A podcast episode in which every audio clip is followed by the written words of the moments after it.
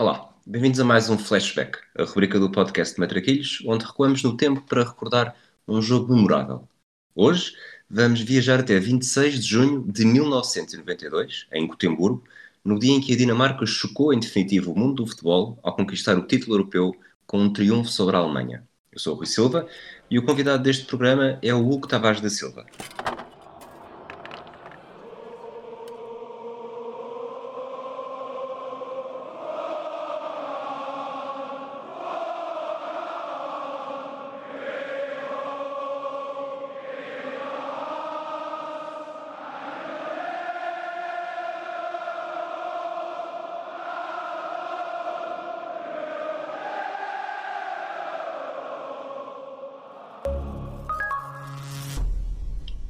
Como é que estás?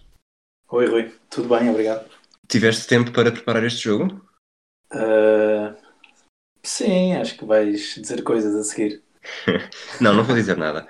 Uh, portanto, este, nós combinámos. Aliás, este, este jogo foi escolhido no Flashback Popular, que é uma, um, uma sondagem que nós fazemos para os nossos patronos. Apresentamos quatro jogos. Este jogo foi, o, foi um dos que tinha mais votos. Era entre este e o Liverpool Alavés. E depois acabámos por escolher este.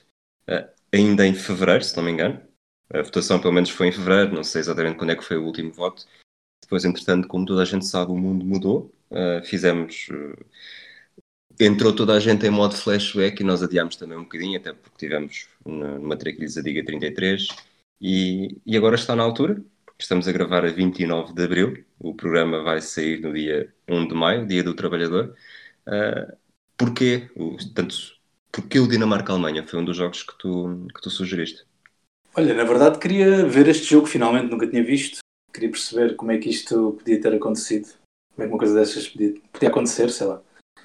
Um, e na verdade acabou por me dar muito prazer eh, matar saudades, se calhar da primeira seleção que admirei que, que foram os alemães e acho que podia passar uma tarde inteira a ver o Assler a jogar a bola. Assler que é uma das figuras do, do torneio, não é? É, uma das figuras, está no, está no 11, mas depois falamos nisso depois do jogo. Pá, e é brilhante.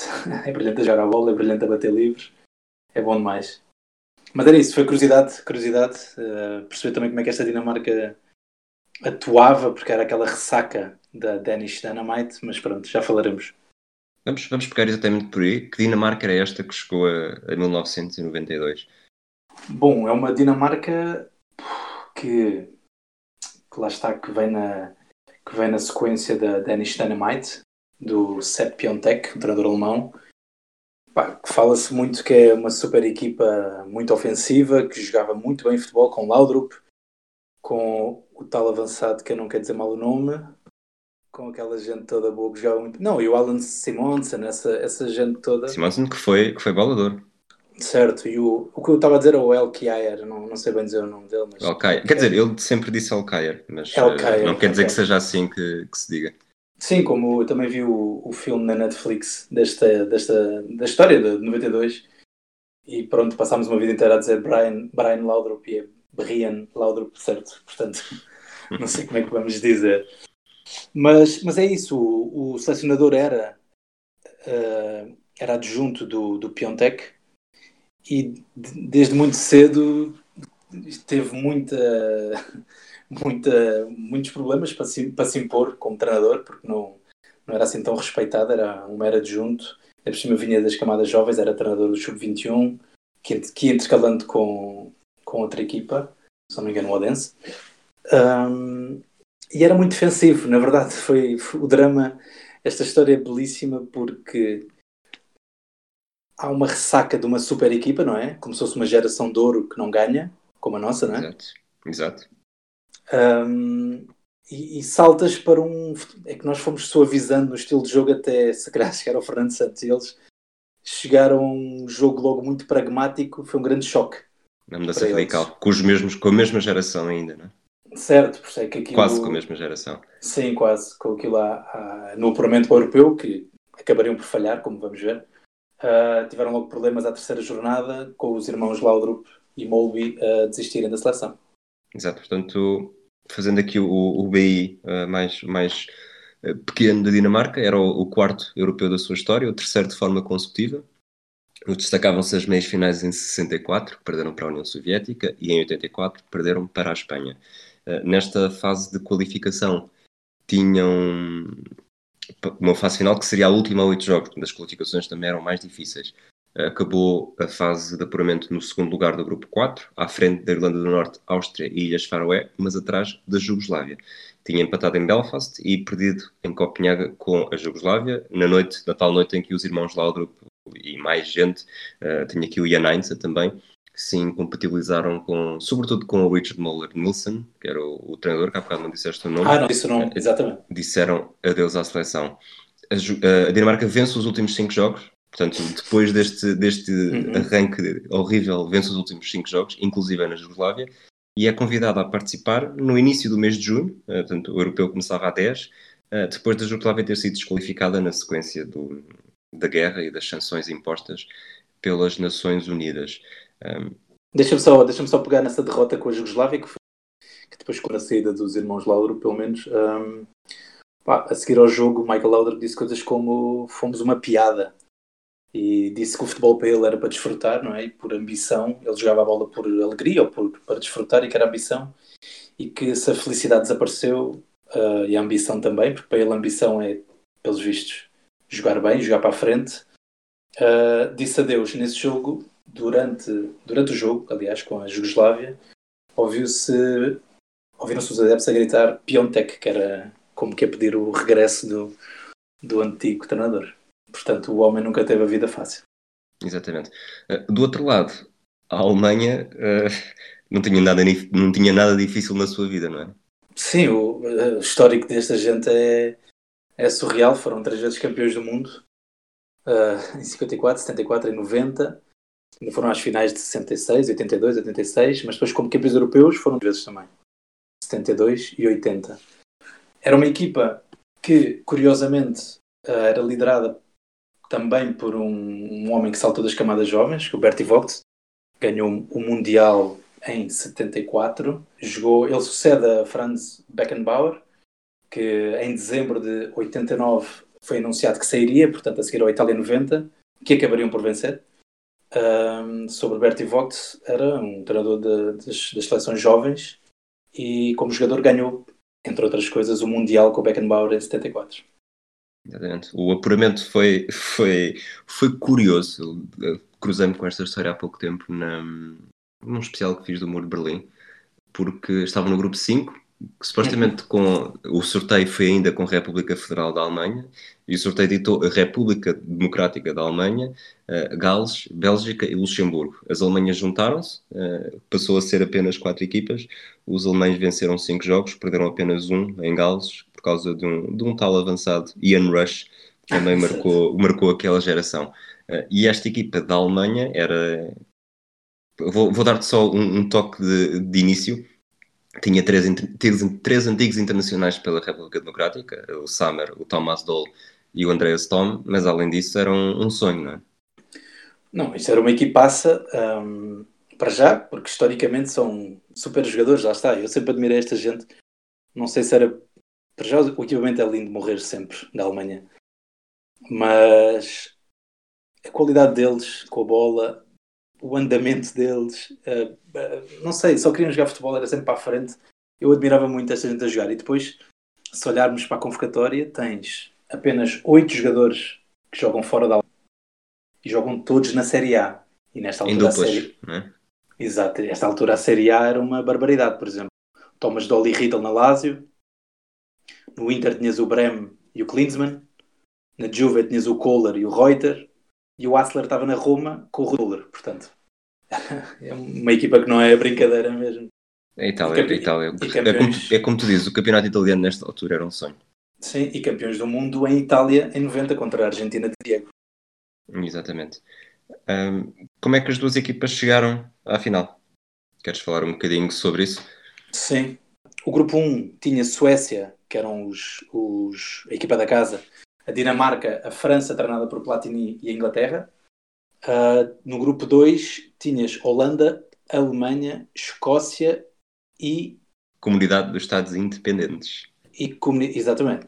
que era uma espécie de. Foi, foi a transição da União Soviética para a Rússia, Sim, na altura em que, salvo erro, houve apenas três antigas repúblicas soviéticas que não deram jogadores ou que não, não concordaram com esta equipa, portanto acharam ali um meio termo com comunidades dos Estados independentes. Ah, portanto, a fase de grupos da, da Alemanha, curiosamente, não é espetacular. Ah, tem uma vitória, um empate e uma derrota. Com a comunidade dos Estados Independentes, por exemplo, o Hassler empata aos 90. Um livro fantástico. Sim, é, um, é bárbaro. O, com a Escócia é um 2-0, com gols de Riedel e Effenberg. E depois perdem 3-1 com a Holanda, com gols de Ri- Rijkaard, Witschke, Bergkamp e Klinsmann. E foi um amasso. Eu vi, eu vi esse jogo recentemente também, foi um amasso completo.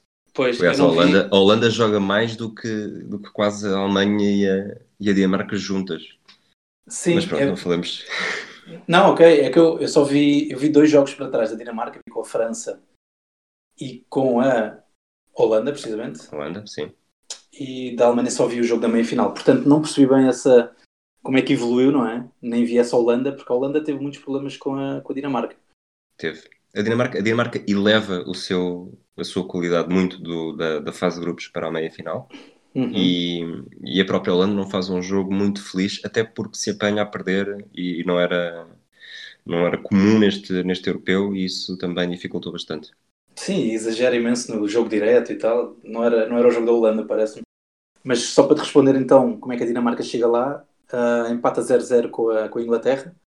Eu, eu estive a ver imensas crónicas de um, de um tal de Graham, Graham Turner no El País, um correspondente, e ele dizia que foi super aborrecido esse jogo, Inglaterra-Dinamarca, e que não, Hum. empat- não empatavam desde 1948. Ah, depois perdem com a, com a Suécia, com um gol de Brolin, e depois bom, sem, sem muita pressão, teriam sem muita pressão por todo o, o passado recente e aquela história da convocatória e de- do apuramento, ah, teriam de vencer a França, treinada por Platini, com rapazes como Cantona, Papin, Blanc, Deschamps, e, epá, e bloquearam muito, durante muito tempo o jogo da França, que se foram, foram se perdendo, os franceses, e ganharam 2-1. Ah, neste jogo há uma história curiosa, o- um dos médios, que é o Villefort, Villefort falha o jogo porque teve que voltar a casa porque a filha estava doente com leucemia. Eu acho que isto aconteceu duas vezes durante o europeu, mas voltaria para o jogo com a, com a Holanda. Exatamente. Ele, só não, ele faz, o, faz os dois primeiros jogos, falha, para o jogo, falha o jogo com a França eh, e, e depois joga a meia final e a final. E nesta final tem- acaba por ter um desempenho, um desempenho muito importante. A filha que depois acabaria por morrer não muito tempo depois do, Uhum, umas semanas depois. da fase final. Uma, há uma coisa que quando se fala da Dinamarca, eh, deste jogo, deste europeu, é que pronto, os dinamarqueses saíram da praia numa semana e na, um mês depois estavam a ganhar o europeu. Só que há aqui um, um misto de mito com realidade. Queres, queres explicar por tudo aquilo que andaste a ler e a pesquisar exatamente como é que as coisas foram? Sim, não, não entrei com o rigor que merecia essa. Não mergulhei a fundo, mas percebi que o campeonato dinamarquês não, não, não acabou tarde, portanto não foi assim tão espaçado em relação ao início do europeu. Os jogadores que jogavam fora, sim, pelo que percebi, acho que estavam há três semanas de férias alguns. E era, e era uma equipe, já agora, desculpa, só para dizer os jogadores de fora, temos o, o Siva Bayek, que era o lateral direito, estava no Mónaco, o Lars Olsen, o Libro, estava no Trabzonspor, o Henrique Anderson, lateral esquerdo, no Colónia, o Poulsen no Dortmund, o Laudrup no Bayern de Munique, o Ben Christensen, que faz os dois primeiros jogos no ataque, que entretanto lesionou-se no Schalke 04, e tudo o resto jogava na Dinamarca e vinha, não vinha fresco porque vinha de uma temporada longa, mas não, não tinha ainda desacelerado o ritmo. Sim, e o Schmeichel já estava há um ano no, no Manchester. Desculpa, certo? sim, sim. E o Schmeichel no Manchester. Ok. Sim, portanto há esse mito da praia, mas, mas eu ainda assim ainda apanhei algumas declarações, por exemplo, o, o, o, o Johnny Hansen, o Fax Hansen, que depois jogaria no Arsenal, ele chegou a admitir ao Daily Mail que naquela altura, antes da convocatória, eles só pensavam em ir para a praia beber cerveja e ver o torneio, portanto, ainda era uma coisa que ia acontecer em alguns casos. Já o Laudrup disse que quando estava aí quase de férias com a mulher para a praia também, o telefone tocou, foi a mulher que atendeu e disse: Tens dois dias para estar no Hotel X, aqui na Dinamarca. Portanto, é uma história engraçada. A convocatória acho que teve que ser feita por telefone durante uma, no espaço de uma semana, foi tudo a correr. Não sei se viste o, o filme na Netflix. Vi, vi já há bastante tempo, talvez há dois anos ou um ano e meio. Uh... Ok. O, o retrato que eles fazem do treinador é, é, é lamentável em termos de liderança, é, em termos é de empatia. É o suficiente para me fazer pensar até que ponto é que aquela história foi, foi demasiado satirizada e corresponde à real realidade com, com o pleonasmo uh, reforçado. Não, a mim custa muito. Para já acho que provavelmente é feito por pessoas que percebem pouco de como funciona o futebol e não como grande parte Como grande parte de filmes e documentários que envolvem futebol, diga-se. Sim, falta aquele tato, não é? Falta. Sim. Porque, epá, ele até podia ser uma besta, ou podia ser desligado, ou podia ser. Mas é complicado aquela, aquela apatia toda, ou aquela, sei lá, uh, inaptidão para lidar liderar alguém, não sei. Achei demasiado, mas pronto como, como um dos médicos que supostamente não sabia chutar a baliza, que era dramático, e que ele chegou ao pé dele, pôs a mão no ombro e disse chuta com convicção, fez uma coisa qualquer e depois marca na, depois marca na final. Opa, por favor, né? Exatamente. É que apesar de tudo, lá está, isto é giro pintar a, a, Dinamarca como um bando de amadores que estava na praia, mas eram jogadores profissionais, grande parte do 11 jogava no estrangeiro, em campeonatos, campeonatos e equipas importantes, Portanto, é preciso travar um bocadinho o limite no que é que, no que, é, que é verdade, no que é que, que é só Sim. romantizado, não só no filme, mas também na, cada vez que se fala sobre esse assunto. Sim, quase que fazem deles os carteiros e os leiteiros, não é? como se nunca tivessem jogado a bola. Pá. Como se fosse 11 Pringles. 11 Pringles. Está aqui gente que jogava muito mesmo. Eu fiquei, fiquei fascinado com o Povelson, Povelson a jogar, nem consigo dizer o nome dele. uh, o Larsen. Não é um bom nome. Não é nada bom. Era mais fácil com o L antes, Polvson. O, o Larsen, que jogava no meio campo, gostei muito com a França e com a Holanda, mas depois na final já teve muito apagado, não, não reparei muito. O Christophe gostei muito, de um canhoto com bigode espetacular. Sim. E na meia final, uh, bem, para não falar do Laudrup, claro, mas na meia final fiquei fascinado, não sei se viste, com o defesa esquerdo do Anderson. Exatamente. Que jogava no Colónia, era brilhante. Levou um amarelo que já o tirava da final, mas a seguir foi atropelado pelo Van Basten e ficou com a rótula fora do sítio. E achei maravilhoso o momento de ternura, achei maravilhoso o momento de ternura do Christoph, que hum, não sei, chegou-se por trás, não é? O homem estava um bocado desamparado, chegou-se por trás, começou a ampará-lo mesmo fisicamente e tapou-lhe os olhos, como que dar-lhe colinha ao mesmo tempo, não olhes para ali, vai correr tudo bem. Achei que foi, foi bonito. É, vamos, vamos avançar para os 11 iniciais.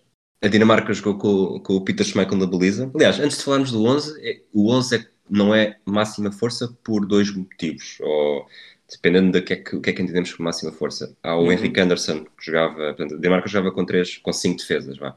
Uh, o Henrik Anderson, que jogava pela esquerda, uh, falha um misto de, de lesão e, e, segundo amarelo. Um, portanto, não joga. Tudo o resto é mais ou menos igual, embora haja ali o, a Dinamarca começou por jogar com dois avançados claros, uh, o tal o Christensen, Christensen sim, e o Paulsen e o Laudrup no, nas costas, a procurar os espaços, e com a lesão do Christensen, o Laudrup subiu um pouco e entrou o Henrique Larsen para o seu lugar. Portanto, acaba por ser um bocadinho da máxima força, tirando o Anderson. Peter Schmeichel na baliza, uma defesa, os três, os três do centro, Lars Olsen mais como trinco, como livro, peço desculpa, o Torben Piesnik, que é quem, quem entra sobretudo para, para jogar no centro para a vaga do Henrik Anderson, e o Kent Nielsen, e hum, depois o John Sivbaek à direita e o Kim Christofte, que era um dos, o central que jogava pela esquerda, a jogar, a fazer mesmo a lateral toda. Depois a dupla à frente da defesa, o Jon Jensen e o Kim Wilford, que seriam os dois decisivos neste jogo, e o Henrik Larsson no, no vértice ofensivo do triângulo do meio campo, com Laudrup nos apoios ao Fleming Tolson. Um, o, que é que este, o que é que este 11 te diz? O que é que esta equipa te diz? Primeiro, deixa-me dar aqui um salto pequenino uh, à meia final, só para também percebermos o, o caráter de, dos jogadores. Achei maravilhoso uma história que li depois sobre o Povelson, que hum, quando ia bater o penalti contra a Holanda, que há bocado não dissemos, mas a Holanda, a Dinamarca ganha em penaltis com a Holanda, o Schmeichel defende o penalti do Van Basten, mas antes, uh, o Paulsen conta depois uma história que o guarda-redes da Holanda tinha jogado com ele no PSV e ele perguntou-lhe para onde é que ia atirar. E ele disse o sítio para onde, atirar, para onde ia atirar e atirou. E ele depois disse que estou muito decepcionado com o Hans porque atirou-se precisamente para o outro lado, ou seja, toma-me por mentiroso. Achei a história maravilhosa. Até como as lesões, eles já brincavam que iam buscar outro massagista porque era preciso substituir o principal, eles já, já gozavam com aquilo. Quanto à tua pergunta, perguntaste-me que é dinâmicas? Já não me lembro. Eh, antes, antes disso, deixa-me só fazer aqui uma correção. Quem joga, o, o Piestnik já joga a meia final, quem não joga a meia final é o Kent Nielsen, e portanto é ele que tecnicamente joga no lugar, na vaga deixada pelo, pelo Henrique Anderson. Mas sim, esta Dinamarca, ou seja, o que é que, o que, é que, puxa, o que, é que puxa mais nesta Dinamarca quando a vemos jogar? Ok, uh, sabes que eu sou sempre um, um, índio e é para a frente e gosta de ver futebol de ataque e super sedutor e toque, mas, mas e depois percebendo também a história, não é? O que veio a seguir ao Piontek, como é que é o, o Moller Nielsen, portanto, ele apresentou o que se propôs, a que se propôs, certo? Ele, ele está a apresentar o, o projeto. E foi o que aconteceu, uma equipa super organizada, pá, nos duelos, fortíssima. Eles eram. Pá, eu, uma das coisas que tem graça é como isto pode. Lá está, não é aquele mito todo, mas desmistifica um bocado a história de, das concentrações e da condição física. Tá? Tem piada como um grupo de, de, jogadores pode fazer uma coisa épica sem estar eh, ao mais alto nível, não é? E é isso que senti que era. Havia muita solidariedade entre eles, generosidade. Pá, trabalhavam muito e quando tu dizes o que é que me atrai, a técnica do Laudrup, ponto. Hum, vamos começar por aí. E depois o, o avançado o Povelsen, que estava no Dortmund na altura, tinha passado pelo Real Madrid B quando era mais novo, e na altura falava-se que o Real Madrid estava de olho nele outra vez. E é impressionante, é impressionante o aumento dele, porque ele era, como a Alemanha teve mais bola, houve mais, houve mais campo para correr, certo? Então ele ora aparecia na linha, ora recebia como na referência e ganhava faltas inteligentíssimas, e ao choque, conduzia, ia para cima deles. Pá, um avançado super completo, incansável, eu achei maravilhoso. Mas foi como eu te disse, o Christoph, porque gosto do estilo pela liderança, parece-me assim um. Imagina, um balaque mais normalzinho lá atrás. Sim. E Schmeichel, pronto, é um. Não há, não há palavras para o guarda-redes.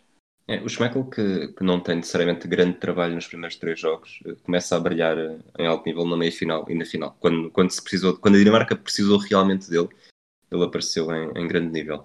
Eh, Eu estou doido, estou doido para chegarmos àquele minuto em que ele faz aquela defesa ao Klinsmann, porque... Já. Não, não, sem spoilers. O, do outro lado, a Alemanha, fortíssima Alemanha, Bodo Wilhelm da baliza, também uma, uma defesa a três, Jürgen Kohler, Thomas Helmer e Guido Buchwald, que tinha jogado mais vezes no meio campo uh, do, que, do que necessariamente uma defesa a três. Também o Thomas Helmer só, só ganha a titularidade na, depois da fase de grupos. À direita, o Stefan Reuter. À esquerda, o Andreas Brema. Depois uma linha de dois, uh, dois nomes uh, incontornáveis, Matthias Sommer e Stefan Effenberg. E depois o Thomas Astor no apoio, uma dupla de avançados também muito forte, Karl-Heinz Riedel e Jürgen Klinsmann. Antes, te, antes de pôr a falar alguma coisa sobre isto, trago só aqui um, um, destaque de um jogo da fase de grupos que é, que é brutal. Que é um, o jogo da 15 de junho, um Escócia-Alemanha. A Alemanha vence 2-0.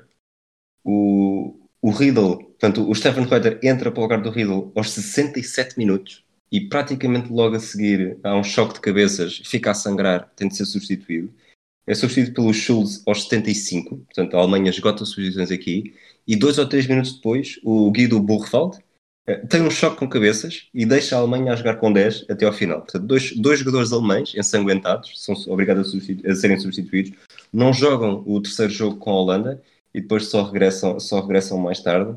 E, e, lá está, estão os dois nesta, nesta final. Dito isto, é a primeira vez que o Bertie Vogt repete um 11, portanto este 11 é o 11 da, é o 11 da meia-final, e esta Alemanha é, é, é, mítica, é? Os jogadores são, são todos eles, todos não diria, mas, mas temos aqui muitos nomes que marcaram a nossa infância.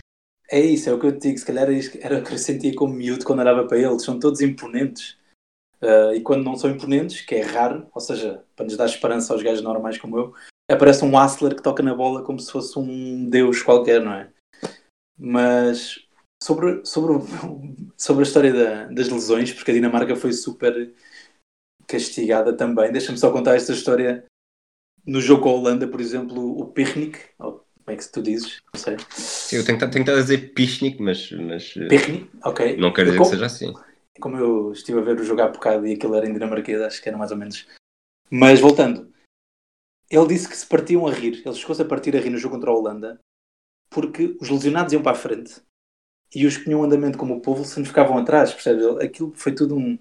Era uma, era uma equipa relaxada, eles brincavam com os jogos, as conferências de imprensa e, e até nesta história, tipo, o, a história do. Não sei se viste, mas o, o, o selecionador eh, dinamarquês permitiu que as mulheres namoradas fossem para lá antes da final, que estivessem com eles nos quartos. Ou seja, já autorizou. não havia, já não havia lugares noutros, noutros hotéis, então a forma, a solução que arranjaram foi, foi deixá-las foi- dormir com os jogadores. Exato, mas foi um tema, porque, ou seja, vai haver sexo, não é? E o Bertie Vogt, e o Bertie Vogt proibiu, proibiu os jogadores alemães de o fazerem, e ele explicou porquê, porque assim, o, o- dois anos antes o Beckenbauer permitia.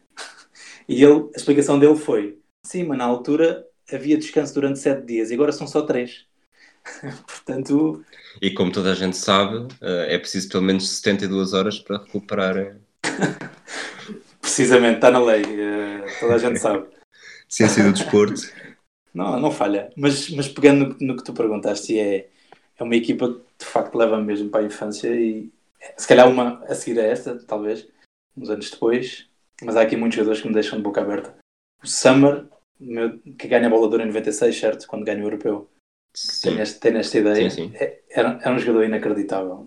Pelo, a pedalada com bola, a, a condição, iam para cima, driblava. Driblava não, não há mágico, não há, há virtuoso, era driblar, passar por ti mesmo. E levava tudo à frente.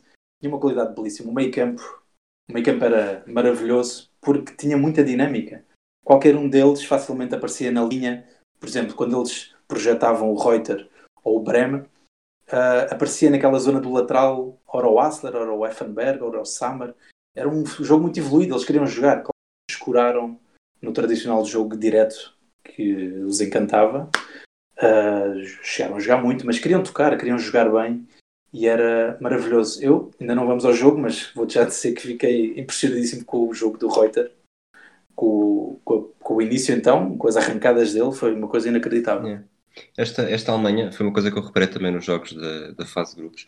O Effenberg jogava muito pelo lado direito. Aliás, há jogos em que eu chego a pensar, no jogo em que o, em que o Reuter está a falha, portanto, o jogo contra a Holanda, eu acho que chego a pensar que é o Effenberg que joga a defesa direito, depois, entretanto, confirmo, confirmo que não é, porque Uhum. ele construía muito ali a partir do, da lateral direita, permitindo que o, quando jogava o Reuter, que o Reuter se projetasse. Há também um jogo em que, em que o, é o Bremer que joga na direita, portanto, e o Bremer é um- é um jogador que, tendo um nome mítico, não é um jogador que eu gosto muito de o ver jogar. Mas ele, quando joga a lateral esquerdo, depois vai bater os cantos com o pé esquerdo, quando joga a lateral direito, depois vai bater os cantos com o pé direito, de um jogo para o outro. E é, lá está, ele em 94 ainda joga, foi campeão do mundo. E acho que recentemente também houve alguém que partilhou esse tweet em que ele há uma fase final em que bate, ele marca o, gol, marca o penalti decisivo no Mundial 90, e não sei se é nas meias finais e na final, em que num jogo bate o penalti com o pé esquerdo e no outro bate o penalti com o pé direito. E não é. Não é normal, não é? Eh, em 99, o Mundial Feminino, eh, a Brandy Chastain também marcou o penalti com o pé, com o pé contrário, a conselho do treinador, porque a guarda-redes tinha estado atenta e poderia saber como é que ela marcava, então ela eh, marca com o outro. Eh, e tudo isto, pá, tudo bem que nós não. Tu não tens só. Não, tu não tens dois pés esquerdos e eu não tenho dois pés direitos, mas. Mas Sim, eu, não não me via, eu não me via a fazer isto num, num jogo decisivo. Lamento. Nem a é brincar quase. Exato. Olha, mas o Brem, o Brem realmente é impressionante que ele joga o Euro, 2000, e- o Euro 84, os Jogos Olímpicos 84, o México 86, o Euro 88, Itália 90, faz este europeu e ainda vai em 94, como tu disseste. Ele Mas, esteve mas- no, nosso, no nosso flashback do, Hum. do Bulgária-Alemanha. Ok. Mas é como dizes, eu gostei muito da dinâmica deste meio campo, por isso muitas vezes iam buscar a bola atrás na zona do lateral. Para quê? Para ter o campo todo pela frente, em princípio sem oposição, e poder começar a jogada melhor. Os avançados iam baixando para tocar. Eu, sabes o que é que me. Há uma coisa que me seduz muito neste tipo de jogo, porque foi o jogo que nós jogamos quando éramos miúdos, sabes? Sim. Ah, é- foi o jogo que nos ensinaram, não, não é o que vemos hoje. sair, uh, guarda-redes, pé para pé, e aquelas coisas todas, defesa a três. Pronto, no nosso tempo não havia nada disso. Quando jogávamos, era muito este tipo de jogo. E, e achei maravilhoso a simplicidade, sabes? Um, as movimentações, se calhar que já prevês mais ou menos, mas é aquele toque baixo ou avançado. O Klinsmann joga de frente, ou o Riddle e tenta rodar e depois joga. Não sei, gostei da. Gosto, lá está, gosto do tipo de jogo. Embora hoje seja mais evoluído, mas gostava muito deste tipo de jogo da Alemanha. Muito. Bem, vamos ao, ao pito inicial do francês Bruno Galler, que fazia o último jogo da sua carreira. Ok. Uh, eu sei que isto também te chamou a atenção. Nós falámos, tu só viste o jogo hoje, eu já vi há mais tempo. E, e também tenho aqui esta nota já na altura e tu, hoje falámos, nós falámos pouco sobre o jogo, mas, mas isto eu sei que falámos, embora tenhamos feito uma abordagem de forma diferente. No primeiro minuto há três atrasos ao Schmeichel. Isso é que tens uma estatística um bocadinho, com uma amostra um bocadinho maior, não é? Sim, antes dos dois minutos estavam cinco. Pois, é, portanto, esta é a última prova em que, em que o atraso ainda é, ainda é permitido, portanto a regra ia mudar quase no... Não é no dia seguinte, porque isto também é uma curiosidade, no dia seguinte este Dinamarca-Alemanha, à final da Taça do Rei, em que o Paulo Futre rasga por completo o Real Madrid, no, no Bernabéu. Não sei se, se tinhas esta, esta contextualização histórica que foi mesmo no dia a seguir. Não. E, mas pronto, no, na época 92-93 uh, entra a nova lei e deixa de haver atrasos. E, e sendo certo que não, a Dinamarca não era a única equipa a aproveitar isso, uh, foi claramente a que mais explorou os atrasos para o guarda-redes durante este europeu e que torna o jogo mais feio, não é? É terrível. E nós, e nós que fizemos o Itália-Brasil de 80 e que ninguém. Uh, aliás, tu viste os jogos todos de Itália, eu vi os jogos todos do Brasil. Não, tu viste os dois jogos até, das duas seleções, os jogos todos. Eu só vi o Brasil e nunca ninguém exagerou, não é? Foi há 10 anos. Uh, e, ve e, vemos também por aqui como o futebol evoluiu, como ficou assim um mais cara feia. Cínico. É, sim, sim, vale, o que vale é ganhar. Tipo aquele toque que tu vês hoje em dia de uh, pronto, agora já podemos estar dentro da área, mas antigamente o defesa estava no limite da área, não é? Para tocar, certo. recebe e depois joga. Hoje em dia, não é? Jogava assim, logo para abrir o campo, para ter mais opções. Eles faziam isso para ele agarrar a bola. É era terrível, era terrível. Portanto, isso eu achei curioso como altera também as dinâmicas da pressão, não é?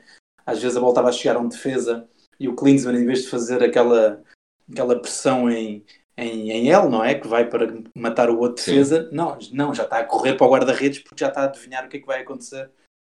Enfim. É, achas, ela... achas, que isso, achas que isso fazia com que, defesa, com que a defesa, as equipas em, em modo defensivo, uh, pressionassem menos?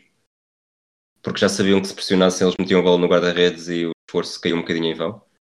Rui, eu, isto vai ser uh, um guess what, mas eu diria, obviamente, é inútil. Era inútil, porque hoje em dia, às vezes as equipas sentem isso quando tem um test já com os pés, não é? Parece o Maradona.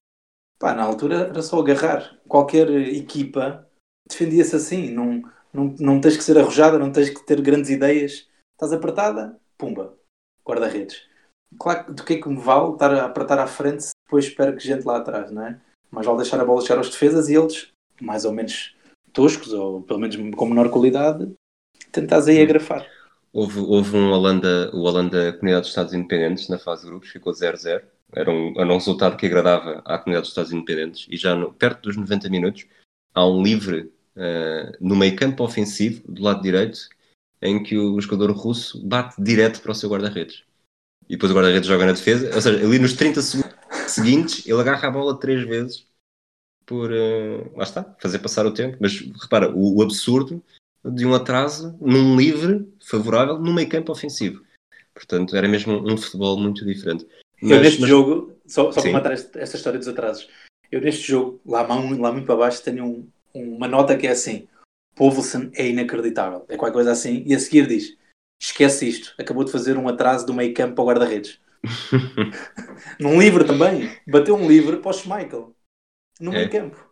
É, lá está, a Dinamarca era quem foi quem ridicularizou mais o atraso neste europeu, pelo menos pelos olhos de 2020. Um, ainda bem, ainda bem porque mudaram a regra, provavelmente. Portanto. Ex exatamente. O jogo em si, vamos entrar no jogo, uh, foi um bocado de ilusão. Ou seja, eu acho que a história deste jogo é muito romântica, é muito boa, é muito gira, ainda bem que estamos a fazer o flashback, mas uhum. o jogo em si não é muito rico. Não sei se concordas. É, sabes, eu ando nos relevados da quarta divisão, portanto eu consigo ver qualidade em, em, coisas muito simples. A mim, quando eu vejo um Effenberg, um Summer a tocar na bola, meu Deus, quando eu vejo as rotações do Asler, aqueles dribles que ele está ali à espera até ao fim, depois tec, mete para o lado e já foi.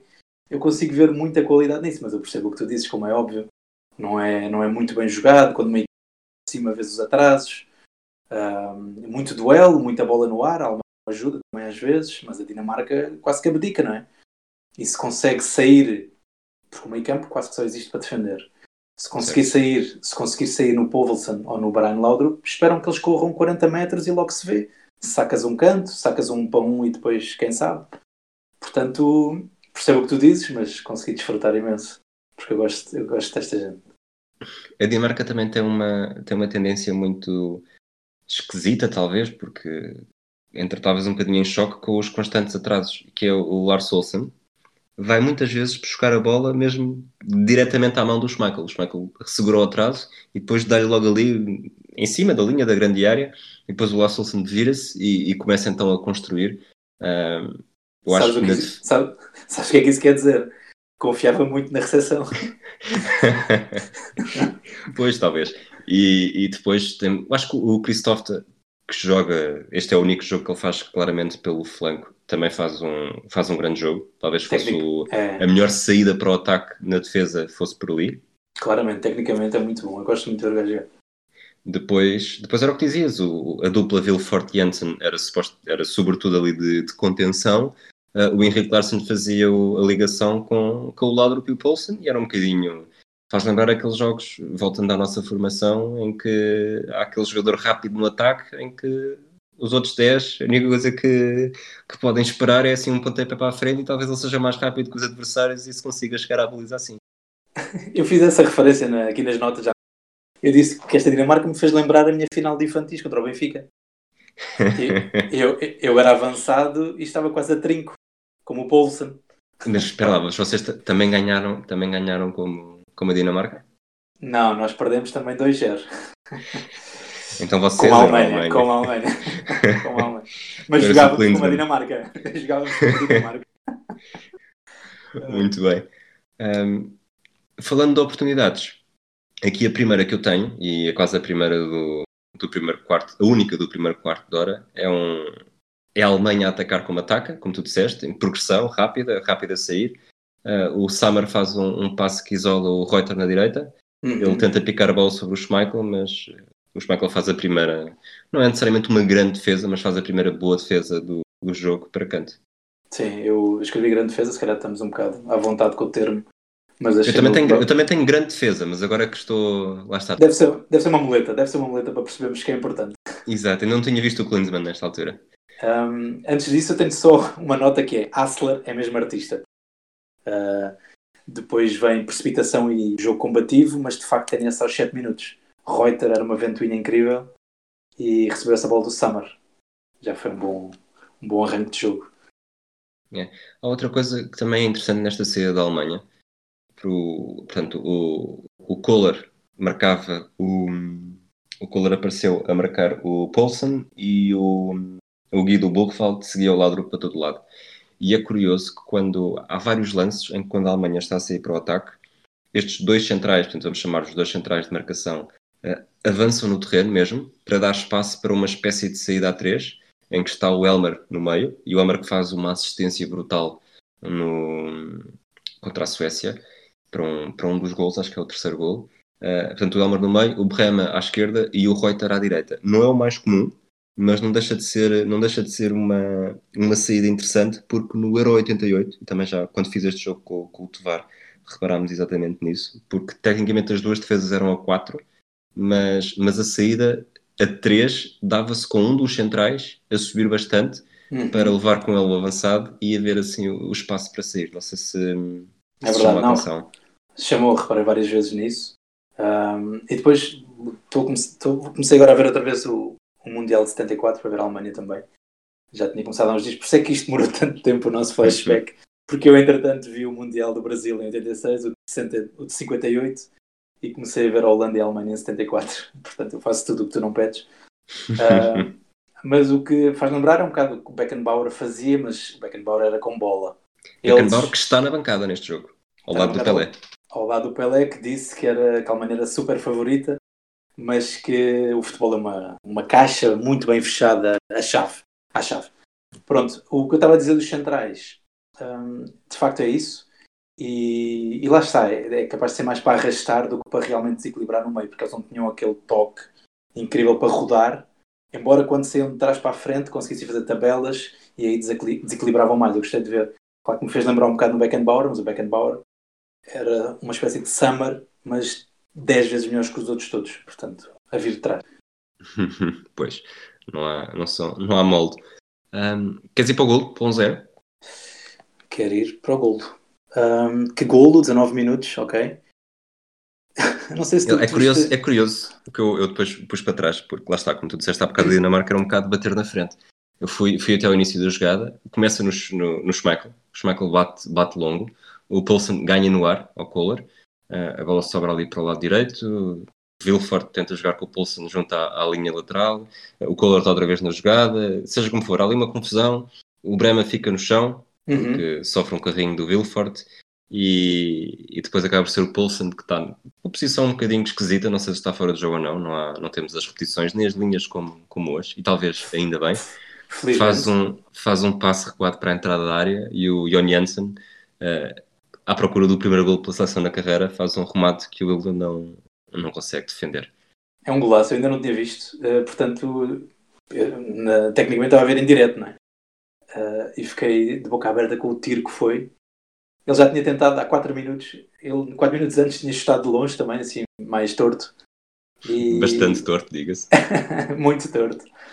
E pronto, encheu-se de coragem, bateu bem de primeira, pegou muito bem na bola, o Bodoyle não teve hipótese.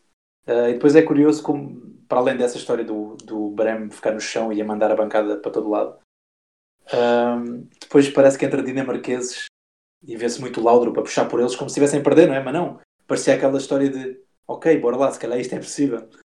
Numa de bom, isto é a Alemanha, estamos a ganhar, se calhar podemos fazer alguma coisa.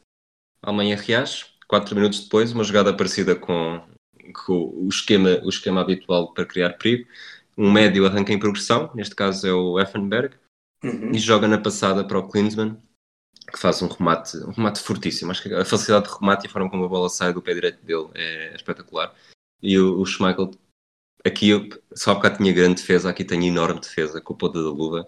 A bola, portanto, ele desvia a bola e mesmo assim a bola sai a arrasar o poste. Portanto, uh, Dinamarca 1, Schmeichel 1, Alemanha 0. Sim, eu escrevi em caps lock. Que defesa! Isto foi, isto foi aos 24 minutos, a arrancada do Effenberg. Ganhou muitos metros, eles, o Summer e o Effenberg, mais Summer, mas o Effenberg também tinha condição e levava muita bola para a frente.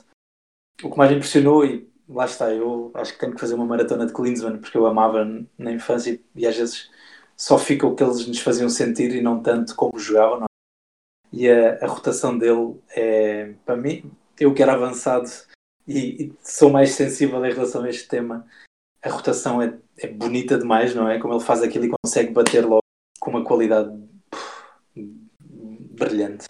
A defesa Exatamente. é. A defesa é. Uh, depois, uh, eu acho que o jogo começa a ficar feio. Uh, tenho aqui uma nota pelo meio, mas aos 30 minutos um canto da esquerda para a Dinamarca e é, e é novamente o Jon Jansen a rematar com, com perigo. E é curioso porque seria 30 minutos, três remates da Dinamarca, todos deles de um, de um médio, um médio mais defensivo. Uh, e depois uh, temos estava, uma entrada. Estava a, mandar, estava a mandar um fax. Exato. Temos uma entrada dura do Summer sobre o Poulsen, que não dá amarelo. E depois 32 amarelo para o Piesnik, 35 amarelo para o Effenberg, 39 amarelo para o Wassler e esta série é interrompida pelo quarto remate da Dinamarca no jogo, quarto remate do Janssen. Muito torto, mas, mas contou para a estatística. Bem, estás muito forte na estatística, vou confiar em ti. E como me apanhaste surpresa, vou buscar uma história. Nós, antes, aos 25 minutos, já vias o Klinsmann louco com o Schmeichel a perder tempo. Uh, a pedir para eles despacharem, não sei o quê. E depois fui ver coisas do Schmeichel e ele contou uma história muito gira, deixa-me fazer esta parte, que o primeiro contacto dele mais a sério com europeus foi em 84 Uh, a, Alemanha, a Dinamarca fez um. Esteve muito bem, não é? Chegou, jogavam, jogavam muito e ele e entre amigos, ele com os amigos combinaram que se chegassem às meias finais iriam à França. Ele na altura era semi-amador, jogava num clube que eu nem escrevi aqui porque era complicado dizer, mas lá, lá chegaram à meia final e eles decidiram ir. Foi um autocarro de 20 horas até Lyon. Uh, perderam a meia final e depois Sim. voltou mais 20 horas e nessa noite, ou seja, chegou de manhã e nessa noite jogo para a taça de Brondby. Uh, ele conta assim meio como bem, bem disposto, claro, que perderam 7-0 e ele desconfia que, que, que, a sua performance foi afetada por essa viagem. Talvez. Pronto, era... Provavelmente. mas, mas gostei de saber sobre o fax. Uh, jogaria no Arsenal depois, nesse verão, mas eu tenho aqui uma, um capítulozinho para depois do jogo sobre as transferências que aconteceram. Uh, eu antes do intervalo tenho um, um, lá está, nem deu nada, porque foi um cruzamento atrasado que, foi, que deu um, um bom corte, mas o Asler faz mais uma jogada pela esquerda que me deixa que faz-me agarrar os cabelos porque deixa dois para trás, se não me engano. Mas com não sei, eu sou, sou fã do Asler, ele jogava na Roma nesta altura. Num toque de bola divino. Uh, antes de fecharmos o intervalo, então, fechamos a primeira parte. Eu tenho, e este lance por acaso eu falei há pouco, uh, mais uma grande defesa do Schmeichel. A bola não ia na direção da baliza, foi só para ceder um canto, tanto um atraso mal medido do Piesnik, e tenho aqui a referência, que já falámos disto, mas vou repetir, uhum. que foi o último jogo na história do futebol, e na verdade não foi, porque nesta altura ainda não tinha, ainda não tinha percebido que, que o Real Madrid Atlético tinha sido no dia seguinte em que isto pôde ser feito. Portanto, foi o último grande jogo na fase final, em que o Schmeichel talvez a terceira melhor defesa da primeira parte foi o Schmeichel a um, a um atraso de um colega seu. Certo, mas antes, uh, antes não, antes do intervalo só, uh, tens um tiro do Effenberg também, que Schmeichel também defende para canto, vai assim, não é muito difícil, mas pronto, era mais uma, mais uma, uma condução, mais um pastel de fora da área. É muito Alemanha, não é? Tipo, vamos tentar, vamos bater e se pingar, quando pingar gol, é. mas vamos, vamos, vamos fazer com que eles abanem, vamos, que eles sintam a pressão, não é? Eu sinto, sempre senti muito isso com a Alemanha. Parece que estão sempre ali a bater à porta a lembrar. Vai acontecer, amigo. Não... É, tantas vezes o Canter vai à fonte. é. Vai acontecer. Certo. Depois, o, ao intervalo, com a Alemanha a perder, entre o Thomas Doll e o Matias Sammer, portanto mantém-se a cota Alemanha de leste no, nos 11 em campo. E a Alemanha controla o jogo, uh, o Assler em destaque sempre. Acho que houve uma altura que ele até, eu tenho aqui a não alemão, até lançamentos laterais longos marcava. Bem, é... muito longos. Exatamente. Sabes muito que às vezes o, os lançamentos longos estão nas pessoas que menos espera. Sim, e... até que... ok, Rui, tinhas um dom, eu admito. eu admito. Depois, estavas a falar? Não, ia só, não sei se, porque é achas que o Summer saiu, se leste alguma coisa uh, desapareceu do jogo. Eu gostei muito da entrada do Dole, já não lembrava que até gostava dele. E, e foi uma bela entrada, tinha a camisola 10. Uh, ah, parece que dividiu um bocado a criatividade mais mágica vá, com o Asler. Já caía Sim. mais na linha, já... não sei, era assim mais o, trabalho do Asler, em vez de vir de trás para a frente, recebia mais à frente. Parece. É, o, o, portanto, entrou aqui o Dole como poderia ter entrado o Moller, que era o outro jogador que, hum que entrava quando o Vox gostava de jogar desta forma. O Summer, sendo um jogador que nós temos muito, muito na cabeça, ele, apesar de tudo, não tinha tido muito, muito destaque neste, neste europeu. É certo que joga com. é titular com a Escócia, depois acho que volta a jogar com a Holanda, salvo erro. Sim. Vou confirmar. Um, joga, mas entra, entra ao intervalo. Portanto, ah, contra a Holanda entra ao intervalo e depois é titular na meia.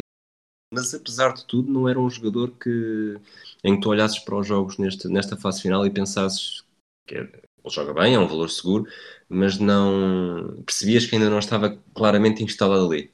O Effenberg tinha muito mais, muito mais impacto. E como, como muitos dos jogos o Burrfeld jogou mais no meio campo do que na defesa, o, o Summer acabou por ser o, o jogador que, que perdia espaço com isso. E acho okay. que quando foi a altura de, de tornar o jogo mais ofensivo, o, o Summer era o, o, o mais fraco. Pronto, eu ainda tenho muito na minha cabeça, funciona 96 e só, só vi a partir da meia final a Alemanha, portanto é por isso que estou no engano. Ok. Ok. Vamos, vamos avançar então. Uhum. Temos mais um amarelo para o, para o Stefan Reuter aos 55, portanto o jogo estava a ficar um bocadinho mais quentinho. uh, um, livre, um livre frontal para a Alemanha, em que o Bremer, que era, metia medo, não metia tanto medo como o Kuman neste, neste europeu, mas, mas metia medo. E, e o Bremer tentou, mas acertou na barreira. E acho que a Alemanha, nesta altura, sentia-se que, que não, apesar de atacar mais, uh, não conseguia criar oportunidades. Sim, em relação a esse livro, eu achava que o Asler que ia bater, porque já tinha marcado dois golos de livre. Uh, acaba por bater o Brem em força, mas sim, é como tu dizes, parece que estão a, a controlar muito o jogo, a dominar, não é? Que tem a bola ali a bater à porta, mas na verdade não batem assim tão à porta, não entram assim tanto na área, não metem muita gente ali para tabelas, se calhar à frente da área. Acho que é também é a ideia de ter entrado o Doll, se calhar para ter mexido mais nessas zonas, mas os desequilíbrios normalmente vinham pelas alas e não pelo Brem, se calhar quando caiu o Doll ou o Asler na esquerda e o Reuter claramente pela direita. Mas notou-se, acho eu, mais Klinsmann interventivo, Riddle Sim. talvez, mas acho que notaste um Klinsmann mais a querer participar mais. Mas de facto não conseguiam aquela Alemanha, não é? Que chega lá em cruzamentos e que e parece que aquilo vai dar. Acaba por, daqui a bocado vamos ver que é quase que quase que conseguem, não é? Sim, sim. Um, certo. Depois há aqui um lance. Eu aqui, eu... desculpa, deixa-me deixa interromper. Aqui, só uma nota quase patética que é isto às vezes parece como na escola, é Schmeichel e Paulsen contra a Malta. Porque é claramente o que eu sinto às vezes, não é? Um defende tudo e o outro tenta atacar contra o mundo. Uh, eu há bocado já tinha dito que, que ele já tinha jogado no Real Madrid B e ser referenciado outra vez, que parecia que podia voltar. Mas uma coisa que eu não sabia e o Klinsmann falou nisto abertamente durante o europeu, é que estava há dois meses em negociações com o Real Madrid. Eu isto não fazia a mínima ideia. ele depois, ele depois acaba por saltar para o Mónaco, aquilo corre mal, mas ele acho que chegou a dizer que já estava farto de esperar, porque aquilo estava-se a prolongar imenso tempo. Um, entretanto, ficámos a saber antes desse livro que estavam 33, uh, 37.800 pessoas nas bancadas. E é como dizes, uh, mais Alemanha, mas não tanto Alemanha. É, há aqui um lance no. Um lance que é caricato, aos 65 minutos, que, que é um duplo carrinho. O Thomas Doll tem a bola junto à, à bandeira ao lado esquerdo e tanto o Siva Bay como, como o Olsen entram os dois de carrinho, varrem os dois. Portanto, aquilo, tu vês a repetição, não consegues perceber se a falta é de um. Quer dizer, a falta na verdade foi dos dois, mas uhum. se tivesse de atribuir a falta a um, não conseguias. E ainda assim dizem os dois que não houve falta nenhuma. Então ele é, ele é quase arrancado pela raiz e dizem que não há falta. Curiosamente, um deles, logo a seguir, o Silva Baek, é substituído pelo o Klaus Christiansen. O Klaus Christiansen uhum. que, que entra para a lateral, ele é, é destro, entra para a lateral direita. É curiosamente o jogador que na meia final tinha entrado para a lateral esquerda quando o Anderson se lesiona.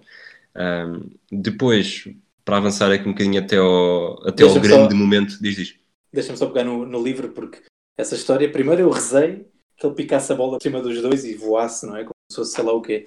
Mas eu acho que ele não vê, eu numa repetição percebo que eu acho que ele não vê o jogador que vem, da, vem do lado direito dele. Acho que ele não vê. Sim. E acho que é esse que bate com mais violência. Mas sobre isso não, não, não sei falta, faz-me lembrar um, uma pessoa com quem jogámos, Duarte Baruski, não é? Que, que sempre, ele aprendeu com os da Primeira Liga, não é? Que sempre fez aquele gesto de bola só que para, no, para, nós, para nós dizia assim: é o inchaço no tornozelo. é, é épico. Lá está, apesar de ser o inchaço no tornozelo, podia ser a rota no jogo. Mas, mas vamos então avançar então até aos 74 minutos, depois deste de falar desse, desse momento. Até aí temos um contra-ataque da Dinamarca pelo Laudrup. Ele uhum acaba por ser acaba por ser o Vilfort a rematar dentro da área cruzado ao lado, talvez já, já antecipar o que ia acontecer mais tarde. Eh, uhum. Uh, depois também temos um bom trabalho do Klinsmann dentro da área, eh, que cruzou o segundo poste, mas o, o Riddle não se consegue antecipar ao defesa. E depois temos então o, o grande momento do jogo, não é? O grande momento do jogo, do ataque da Alemanha. Não gostei dessa forma como introduziste. Klinsmann tem um lance que cruza ao segundo poste. Calma ele sentou um jogador dinamarquês de uma forma inacreditável. Certo? Certo, certo. Por Peço favor. Desculpa. Por desculpa favor. por não ter estado ao nível daquilo que esperavas. Não, é só porque é o Klinsmann e temos que dizer tudo. Ok.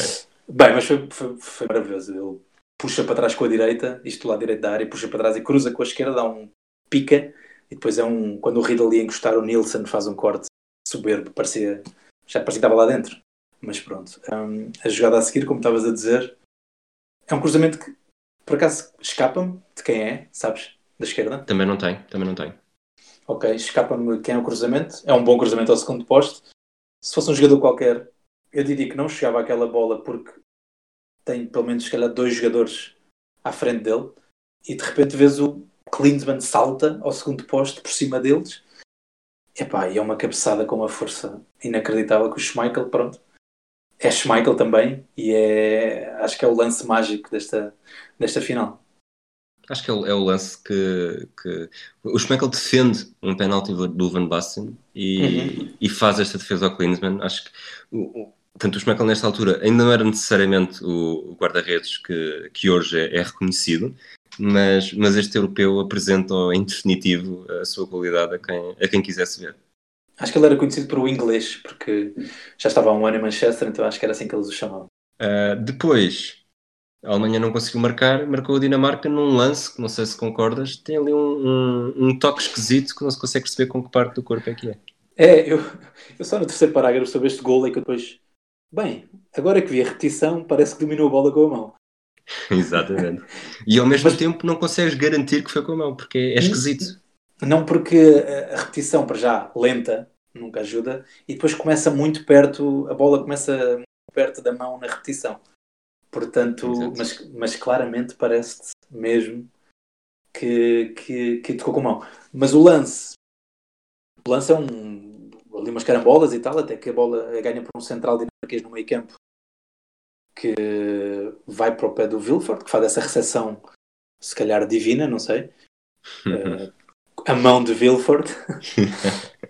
uh, depois trocou as voltas ao Elmer, bastou tocar para dentro, não é? Mas quando se tratam de defesas a sério, não é só o bastar, acho que foi com qualidade, tocou para dentro. O remate não é com muita força, mas bateu com a canhota, uh, saiu mesmo tão puxada que bateu no poste e entrou.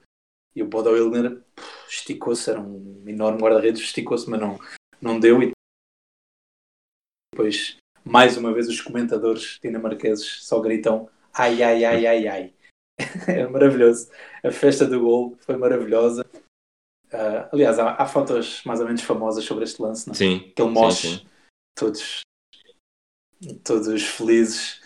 Um, e não deixa de ser pff, aquela, aquela justiça poética, não é? O homem que, que deixou a equipa pelo menos duas vezes para ter com a filha doente, volta, é herói na final.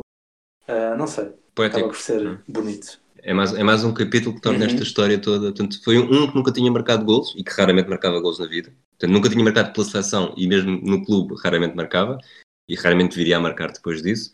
E, e, outro que tinha, que tinha esta história trágica e dramática, nesta altura só dramática, depois trágica, um, que acaba por fazer o 2-0, dois médios, que lá está, que tinham pouca propensão ofensiva, tal como, como a esmagadora maioria da equipa de Dinamarca, e mesmo assim, a 10 minutos do fim, estava a ganhar por 2-0, a obrigar eh, Vogt a arriscar ainda mais e tira, tira o outro médio mais defensivo que tinha, o Effenberg, lança o Tom.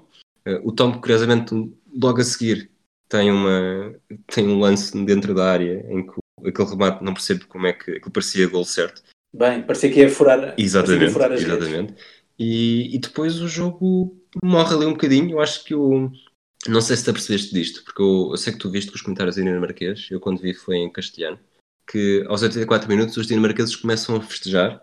Eh, eu, lá está, aprecio-me disto porque o comentador espanhol disse e depois consegues confirmar, porque se não tiveres ninguém a chamar a atenção para isso é mais difícil. Começam eh, a festejar, a gritar eh, vida resine para os alemães. Não, eu reconheci a palavra porque há uns dias tinha lido um texto em que fazia essa referência. Portanto, dei por ela e achei muito interessante. E antes disso, antes disso, vê-se rodinhas de adeptos na bancada, reparaste? E, e, se não me engano, bom, até podem ser dinamarqueses com camisolas ou do Estorilão. Desconfio que fossem suecos e dinamarqueses a festejar contra a Alemanha, parecia. Contra a Alemanha não, pela, pela Dinamarca. Pela Dinamarca.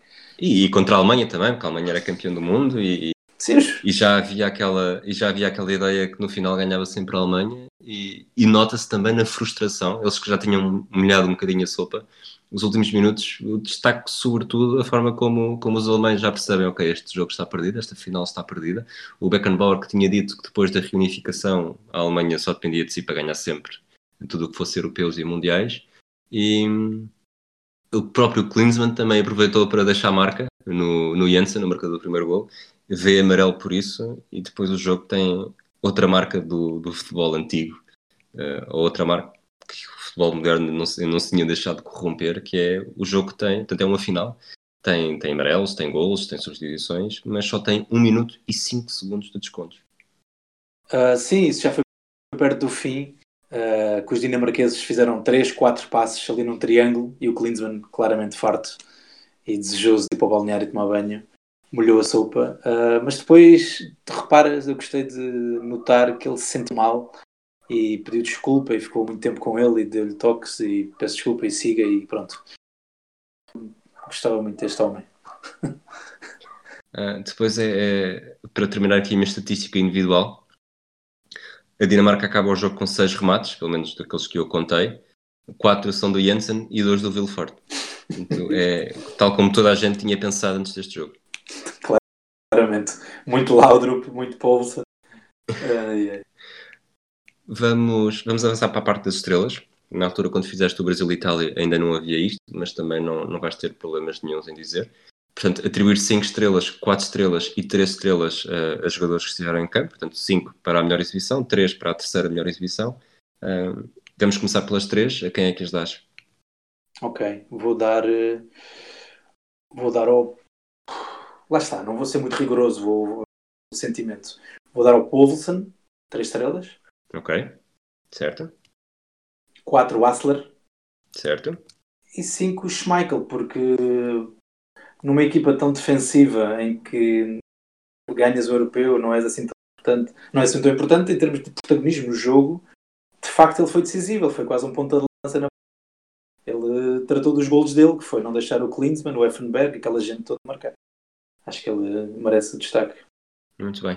Uh, vamos, vamos avançar para o, para o legado do jogo. Eu sei que tens muitas coisas para dizer, mas quero, quero pelo menos arrancar com esta pergunta. A Dinamarca, eu lembro de ver este europeu, tu não, mas, mas também ao longo dos anos fomos, fomos levados pela, pelo romantismo desta vitória. Achas que dentro de campo a vitória desta Dinamarca não está muito longe da vitória da Grécia em 2004?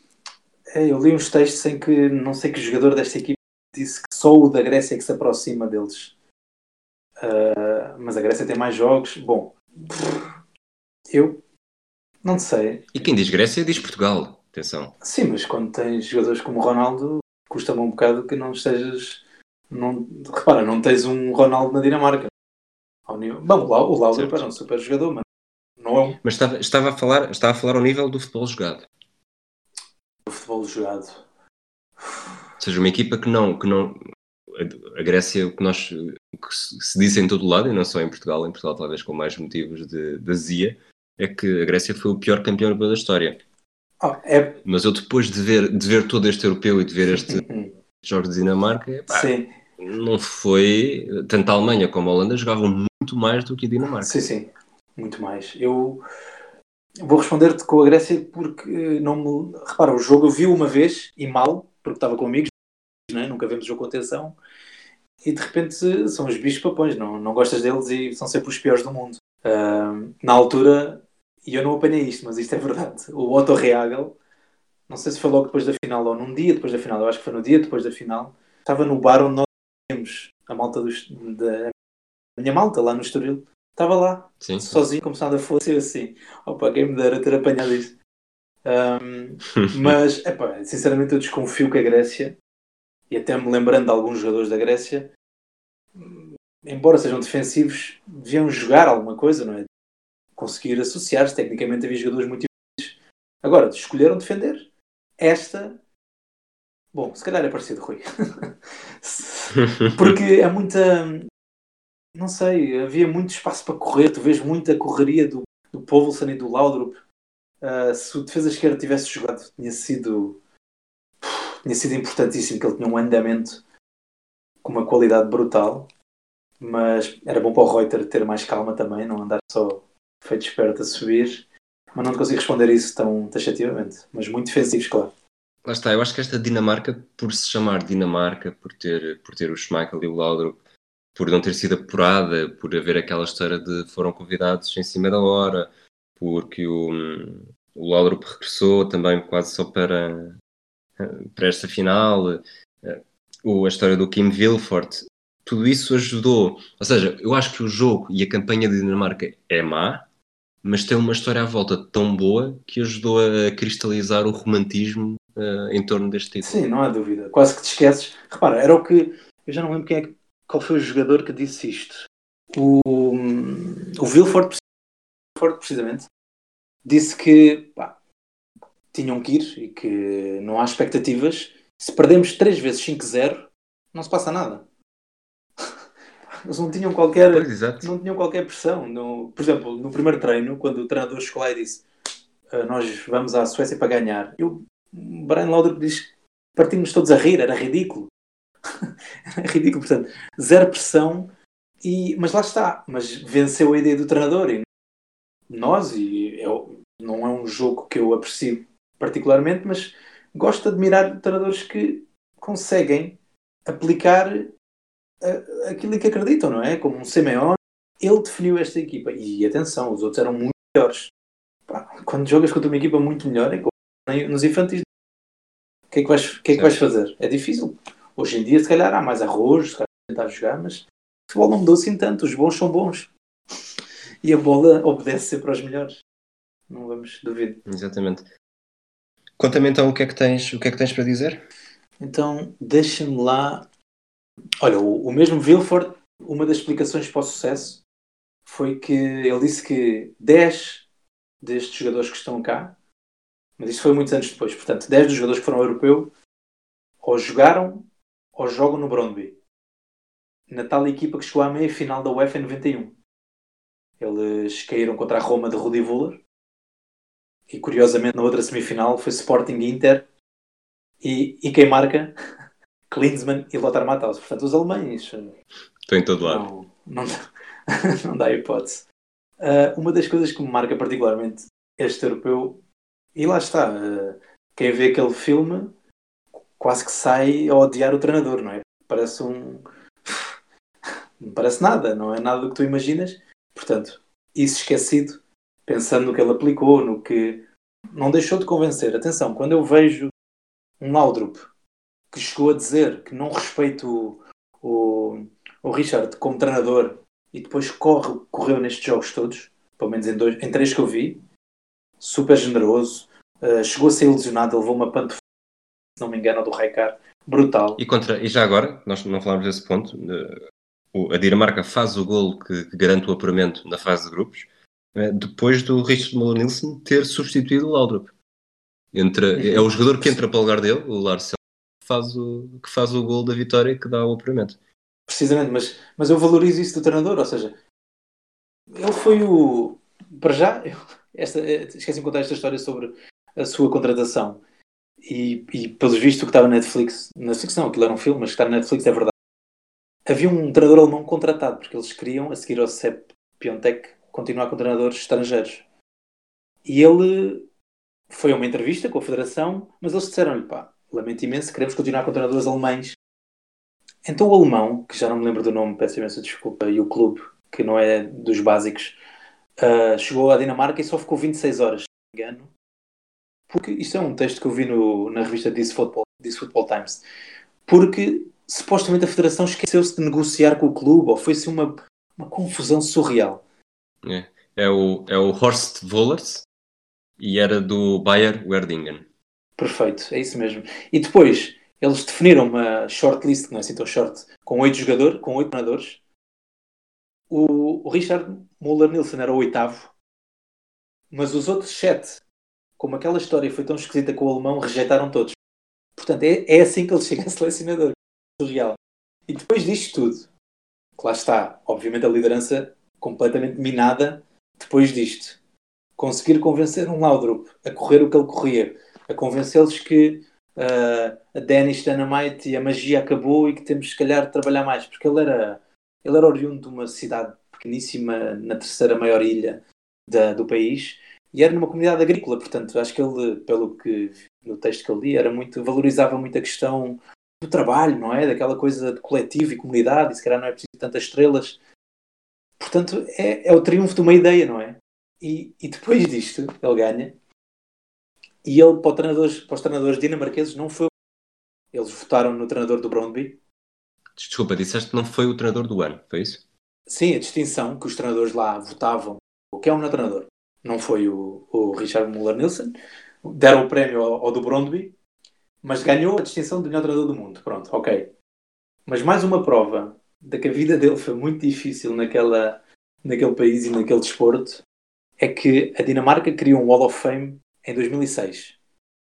Lá constava Michael Laudrup, a equipa de 92, pá, todos menos o Nilsson. Só para tu veres. Já agora, eu sei que. Só, só, atenção, só para acabar, só, depois, só duas semanas depois dele morrer, em 2014 é que entrou. É, é, é inexplicável. É, eu acho que vou ler mais sobre isto porque me impressiona como é que há este desdém com um homem que primeiro trabalhou com miúdos, enquanto treinava com os miúdos, foi campeão nacional duas vezes, como jogador chegou à seleção, jogou duas vezes na seleção, uh, pendurou as botas com 25 anos e começou logo a treinar. Não sei, é um homem é difícil, ou é a pior pessoa do mundo, ou é difícil não sentir empatia por ele com esta história toda, percebes? Uhum. É curioso, ele. Hum, eu sei que nós já, já dissemos algumas vezes isto nos, nos episódios do Matraquilhos, mas é impossível estarmos a falar disto e não, e não contar este facto. Ele foi sócio de Marquês até 96 e depois nas eleições do Benfica que tem em Vale Azevedo, portanto, quando o Vale Azevedo é eleito, tem Vale Azevedo, Luís Tadeu e Abílio Rodrigues, o, o Richard Malonilson é o, é o treinador do candidato Luís Tadeu. Portanto, ganha o Vale Azevedo, dizia que trazia o Graham Sunas, e o Luís Tadeu fica no segundo, no segundo lugar, acaba por ser uma, uma eleição um bocado disputada, portanto, por pouco, por pouco, por não muitos Bem. votos, o Richard Malonilson não é treinador do Benfica. Não sonhava disso, foi em que ano? Foi, portanto, é a eleição do Vale Azevedo, quando chega o Sunas, eu diria, ou no final de 97. É possível que seja okay. final de 97, eu agora eh, também estou aqui a, a patinar. Então, sim, é de cabeça. É quando o Sunas tem problemas com o João Pinto, portanto é perto de 99, há de ter começado em 97, 98. Uh, sim, é possível, é possível. Ele, o Melanson depois, a carreira dele é 3 anos, 3 anos com a Finlândia, de 96 a 99, 2 anos com Israel. Não, era isso que eu era isso que eu estava a ver. Portanto, ele nessas eleições é o selecionador da Finlândia. É, sim, sim, sim. Porque okay, eu estou aqui a ver, o Sunas estreia-se pelo Benfica uh, a 10 de novembro de 97. Portanto, foi, lá está, foi no final de 97 que, que Vale Azevedo é eleito como presidente do Benfica, ganhando nas eleições ao, ao, ao Malonilson. E eu lembro-me bastante bem destas eleições porque, lá está, uh, entusiasmado com, com a história do Malonilson e da Dinamarca, que eu lembro-me de ver este europeu e gostava muito de Dinamarca, sobretudo pelos equipamentos e pelo Schmeichel e pelo Laudrup. Na altura não tinha noção que a Dinamarca jogava assim tão mal, mas, uhum. mas lembro-me de preferir que, que, que, o Tadeu fosse, fosse presidente para termos o Richard Malinson a treinar em Portugal. Sim, não, não, não fazia ideia dessa história, nem, nem tropecei nela em lado nenhum. Ele, ele começou novo, não é? Mas ele foi treinador do clube do coração dele, que acho que é o Odense, uh, onde ganhou os tais dois campeonatos e em 77, repara, este europeu é 92 e, já, e teve aqueles problemas com aquela gente. Em 77 ele já era acusado de jogar super defensivo. Uh, meteu o coletivo à frente da super estrela que na altura era um tal de Alan Hansen, que eu não admito que não conheço. E, e, e, uma história mínima que tem piada dele, agora puxei as notas para cima, tem, estou a ver este apontamento, fez-lhe confusão, porque ele lá está, ele era adjunto do Piontec em 83 e apesar de eles brilharam, né? deram 6 a 1 ao Uruguai, deram 3 a à Alemanha, de Schumacher, Bremen, aquela gente, mas saíram, até começaram a ganhar na fase eliminar-se, começaram a ganhar com a Espanha, mas saíram com um 5 a 1, com o Butragueño faz um póquer. Sim. Uh, e ele fez-lhe muita confusão, pelo que eu li, que os jogadores e a imprensa estivessem tão orgulhosos da prestação. Porque eles sentiam que jogavam a bola pá, como se deve jogar a bola, e ele acha que o desporto deve ser mais, se calhar, menos, se calhar na visão dele folclórico, não sei, ou menos criativo, que ganhar é mais importante do que se calhar jogar bem, eventualmente, não sei, não, não encontrei nenhuma entrevista dele. Uh, mas acho curioso dele ter feito essa confusão como adjunto, ver aquela gente toda satisfeita com. Se calhar isso define um bocado o caráter dele, não é? Nós às vezes gostamos de ver isso nos Mourinhos e não sei o quê. E este homem parece tão mal amado no país que merece este apontamento. Exato. Para terminar, tens mais alguma, alguma coisa que queres sacar? Tenho. Força. Tenho.